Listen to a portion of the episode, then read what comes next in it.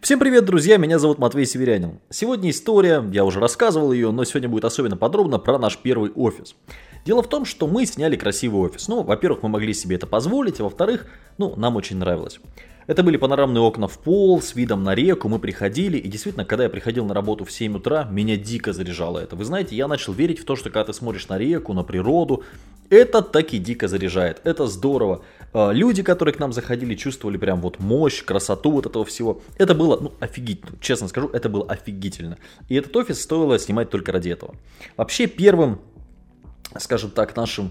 арендодателем этого офиса, да, в котором мы были до этого, была а, какая-то компания, которая мерила влюбленные пары.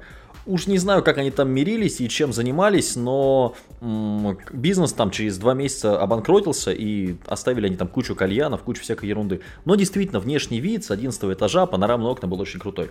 Окей, я не подумав вообще, не сравнив варианты с другими офисами, поступил, в общем, как дебил. Мне понравилось, я взял. Потом я подумал, черт подери, это же очень далеко от моего дома, и я по восемь километров ездил. Для нашего города восемь километров это типа большое расстояние, можно было брать ближе к дому. Но тем не менее, что сделано, то сделано. Следующий важный момент, в чем я еще раз а, ошибся, да, это подбор мебели. Вообще приехал мой хороший друг, и, соответственно, он всю мебель нам сделал на заказ. И почему-то мы решили, что мне нужен большой начальственный стол метр девяносто на метр девяносто. Это был офигенный стол. На нем прекрасно сидела моя девушка, это красиво выглядело. А на нем можно было сидеть самому, можно было лежать, можно было делать все, что угодно. Но при переезде мы просто дико ругались матом, потому что этот стол невозможно было нести. Вообще я понял, что для офиса, где сидят айтишники, оптимально купить какие-то недорогие стулья, потому что все равно они ломаются и так далее, да, лишь бы было удобно спине. И парты. Вот парта — это лучший формат стола. Она легко переносится.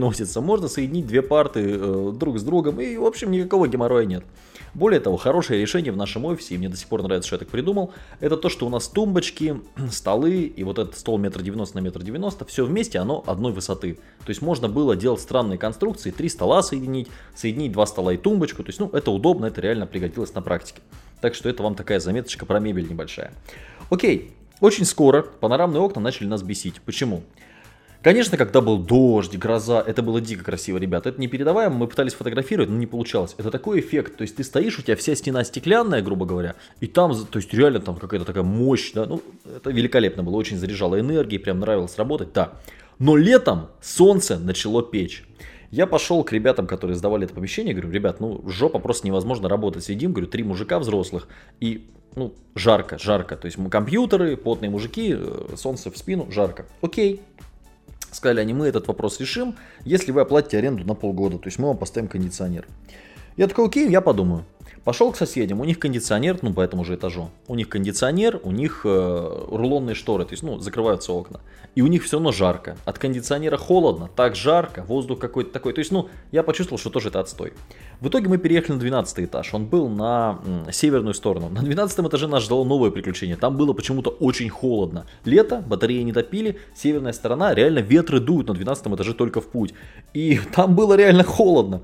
Поэтому, э, слава богу, что мы уехали из этого здания, слава богу, что мы уехали из этого офиса, хотя впечатления остались положительные, ребята там работали очень грамотные, хорошие, качественные, ну, сами э, владельцы этого помещения, ну, те, те, с кем мы работали, вообще молодцы, и нам очень понравилось. Э, о чем эта история?